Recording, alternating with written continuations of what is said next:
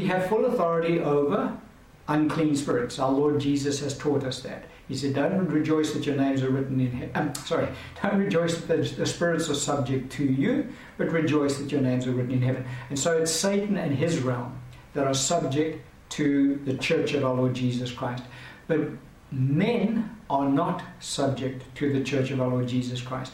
And so, even though our Lord does have full authority in the earth, our Lord never exercises his authority over the free will of men. The free will of men reigns supreme in the earth. That's the way it works. And um, so the church cannot exercise authority over the free will of men. We don't have any authority there. Again, and I quoted the scripture, but let's just read it Luke chapter 10, 18 to 20. Uh, the scripture says, And he said to them, I saw Satan fall like lightning from heaven. Behold, I give you the authority to trample on serpents and scorpions and over all the power of the enemy, and nothing shall by any means hurt you. Nevertheless, do not rejoice in this, that the spirits are subject to you, but rather rejoice because your names are written in heaven.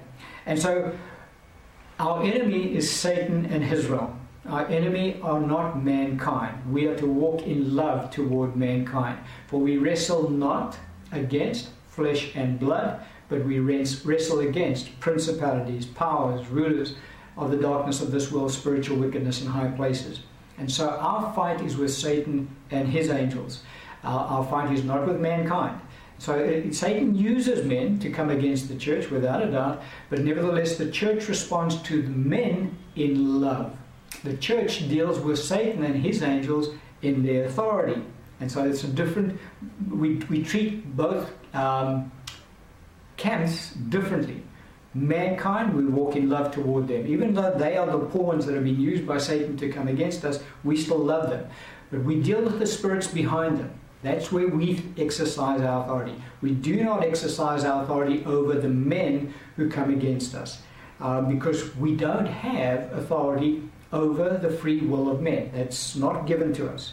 We have authority over spirits, and more, uh, in, uh, more precisely, demonic spirits, Satan and his angels. And so in Ephesians 6:12 talks about the fact that we don't wrestle against flesh and blood. And so we need to understand that aspect as well. And so we don't get a bit confused about things and think, well, Jesus has given me his authority in the earth, and so I can now uh, command so and so down the road to do this and do that and do that the other thing. No, you can't. Because so and so down the road has their own free will. God doesn't override their free will, and we don't have that authority either. We deal with demonic spirits, we deal with fallen angels, we deal with Satan. That's where our authority extends to, according to the sphere of our influence. And as I say, we have no authority over many in the earth um, God doesn't uh, override their free will, and neither does He allow the church to do that either. And so that brings us to the next point that I really want to discuss today, and that is that when we are to stand our ground. Now, we saw in all uh, three accounts earlier when um, Paul spoke about the issue, Peter spoke about the issue, and James. All three of them counseled the church in exactly the same manner. They said, When Satan comes against you, saint, stand your ground. Now, that's a paraphrase, obviously, but he, we're, we're meant to resist the devil. We are to stand our ground. We are not to give place to the devil. So, what does it mean to stand our ground? Well, let's have a look at some scripture to kind of get an understanding around this because um, it can get, you know, we're supposed to have authority, so why do I have to stand my ground? Can't I just go and bash Satan on the head? No, you can't. There's, there's a way that we deal with this thing. So let's have a look at this uh, passage of Scripture, our Lord speaking about the issue. Luke chapter 22, verse 31 and 32. And the Lord said, Simon, Simon, indeed, Satan has asked for you that he may sift you as wheat. But I have prayed for you that your faith should not fail. And when you have returned to me, strengthen your brethren. And so there's so much here that our Lord reveals to us from this very uh, simple comment that he made.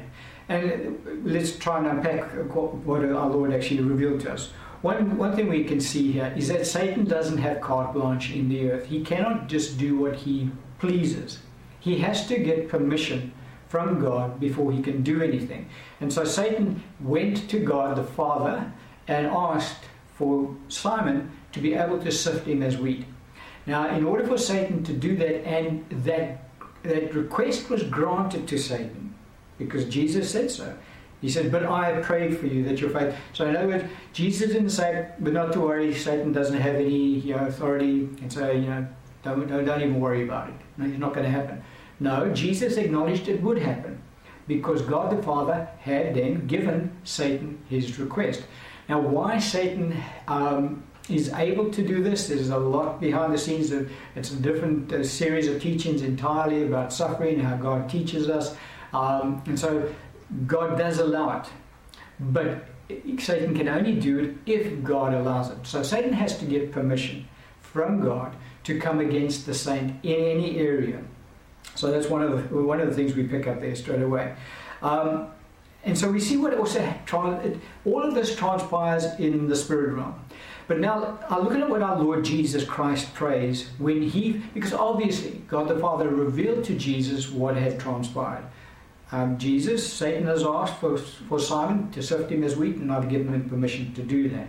And so Jesus said, All right, Father, well, then I'm going to pray for, for Simon that his faith won't fail him when he goes through this.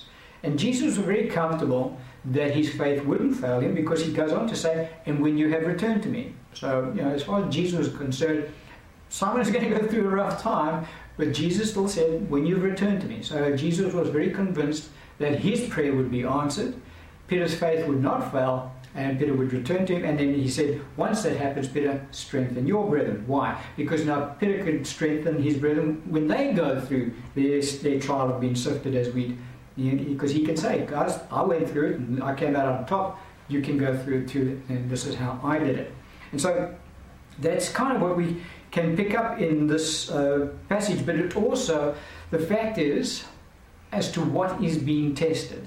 So when God allows Satan to come against the saint, it is always to test their faith.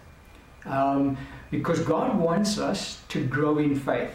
Now, we can really only grow in faith if our faith gets tested. Um, you know, if, if, if faith worked like a magic charm and we just said abracadabra and whatever we wanted materialized, well, then it's not faith anymore, it's now magic.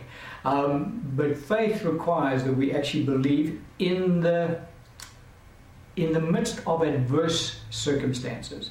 So when all that can be seen um, is against what God says, and we still believe what God says, well, now we're walking by faith.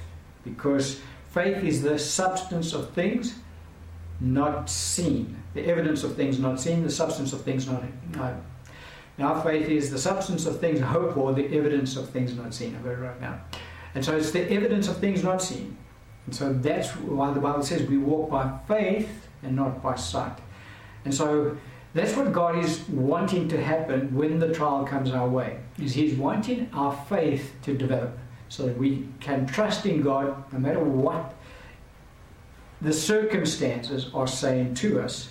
God's word says this about those circumstances, and so I'm standing on that.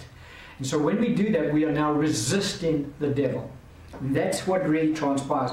And so in this account where our Lord spoke about it, um, and God is also faithful. You know, God is God allows Satan. You know, Satan can't do anything unless he gets permission. He goes to God.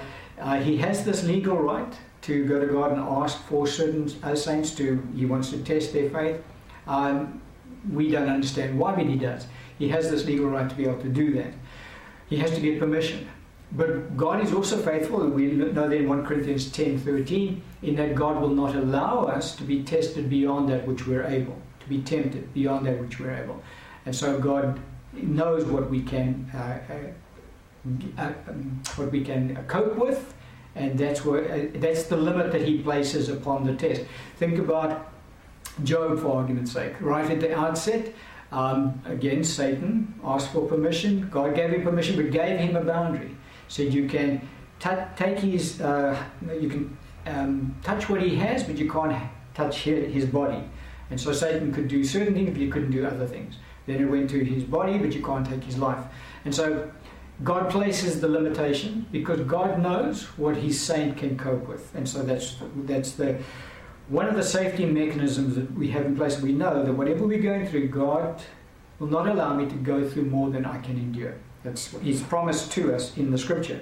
But now have a look at what actually transpires with Peter's uh, case, because when Jesus says to Peter, you know, Simon, uh, Satan's asked to sift you as wheat, but I pray that your faith won't fail. Um, the incident obviously referred to Peter denying our Lord Jesus Christ three times. Um, but now, that wasn't really the test that our Lord was so concerned about. Because why? The Lord knew that Peter would actually fail that test, and he did. He denied the Lord three times. And the Lord knew he would do that, and so the Lord actually said to Simon, Simon, you're actually going to deny me three times. And so, what the Lord was more concerned about is what Peter would do after that.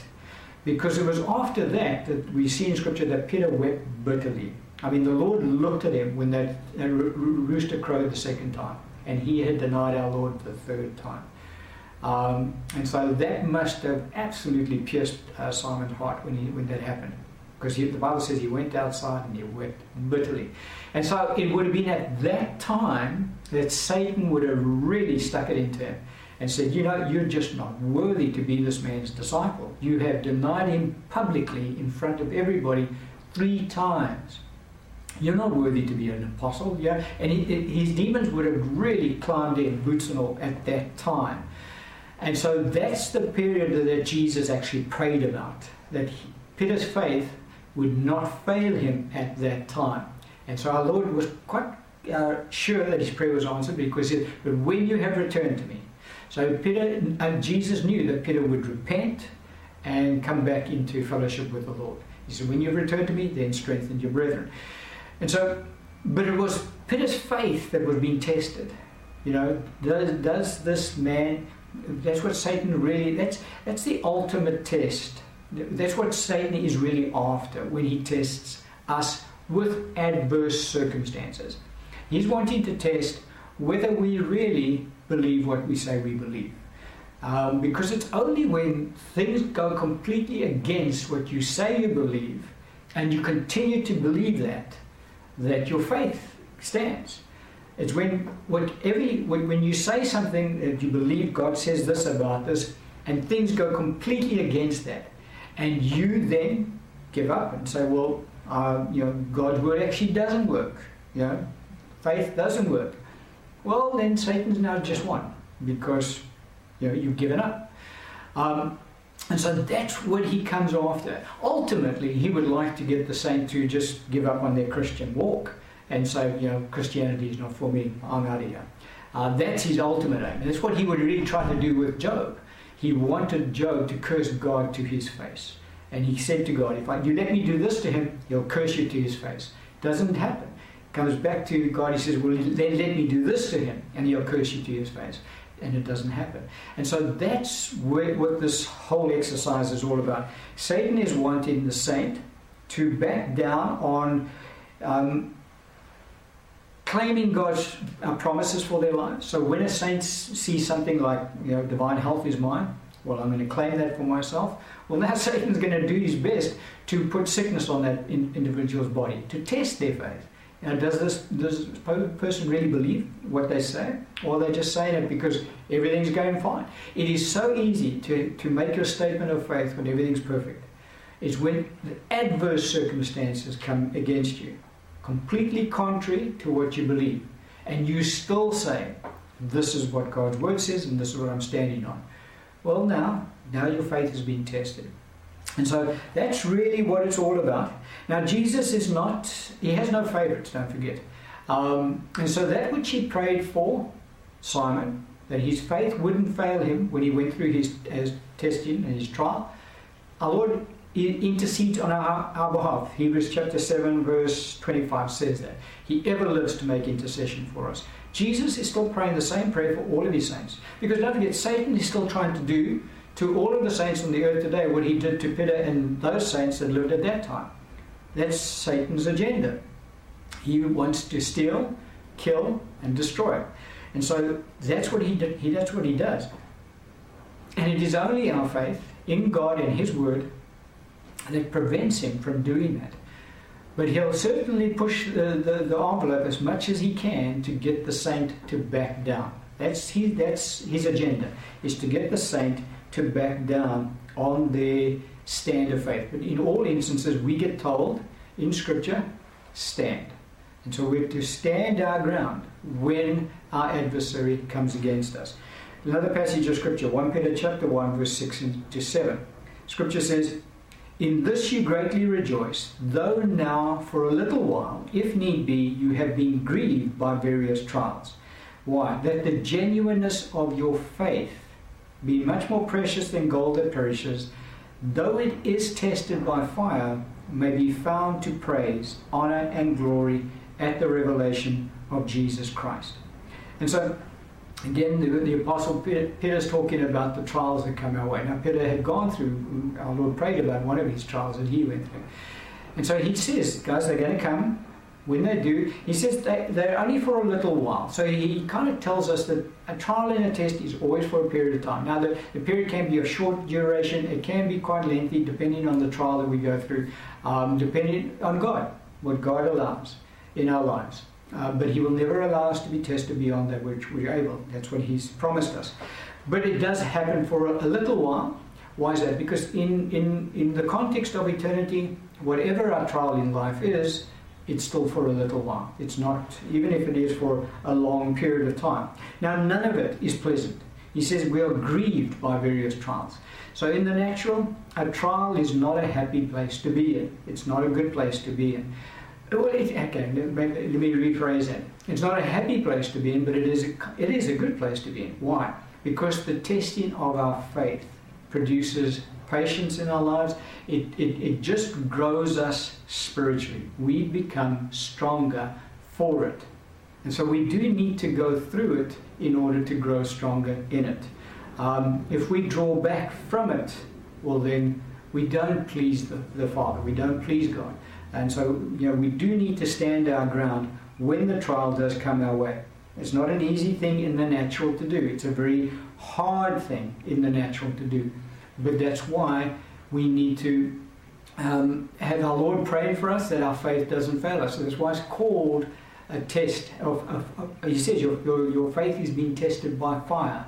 And so it's a trial of fire. It's not an, a pleasant experience. But the saint is always admonished just stand your ground, give no place to the devil. And so we're not to do, um, we're to resist him, and he will flee from us. That's the, the promise of the scripture to us.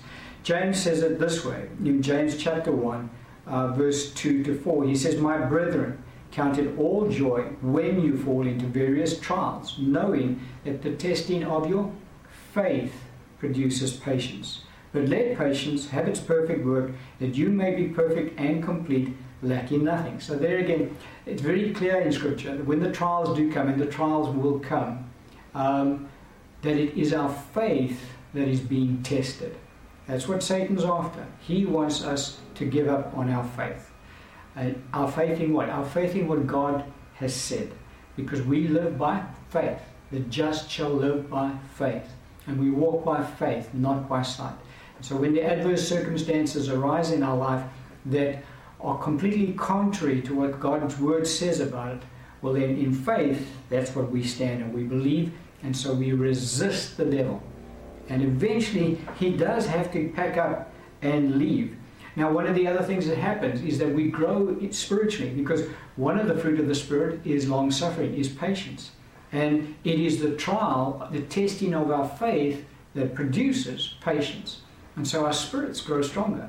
We can learn to walk in the patience of our Lord Jesus Christ. And that's why the Bible teaches us that we should eh, look at those who, through example, who through faith and patience inherit the promises. We must look at them as the examples that we should follow after. And so it's a case of we have to stand our ground when we do go through the various trials that do come into our life. Because, and I say, those trials will always come when the, when the saint wants to now believe God's word on a subject, well, now Satan wants to test their faith in that area. Or do they really believe what they say? Lord, let me have a, a go at them. I'll show you this person actually doesn't believe your word. And so God says, okay, go ahead. Um, but you can't do this. And so that's when they come against the saint. Now the saint gets told, resist the devil and he will flee from you. Stand against the wiles of the devil. Having done all to stand, stand. And so that's what we do. We need to stand our ground. And so in today's teaching, we, want, we wanted to cover the different spheres of authority that we have. And so we don't, although the whole church has been given the authority of our Lord Jesus in the whole earth, not everybody in the church can, has authority over all of the earth. We only have authority in our own spheres of influence. Um, and then we do not exercise authority over mankind, we only exercise authority over Satan and his realm. And then when the trials do come, when Satan does bring those that evil day into our lives, then the saint is admonished, stand. Having done all to stand, stand. That's what the scripture says in the book of Ephesians. And so that's God's counsel to us. Stand on your um, faith in His word. In the name of Jesus and in the word of God, stand your ground. And Satan will eventually have to leave you. That's how God has designed it to be. And we're going to end the teaching on that Wednesday.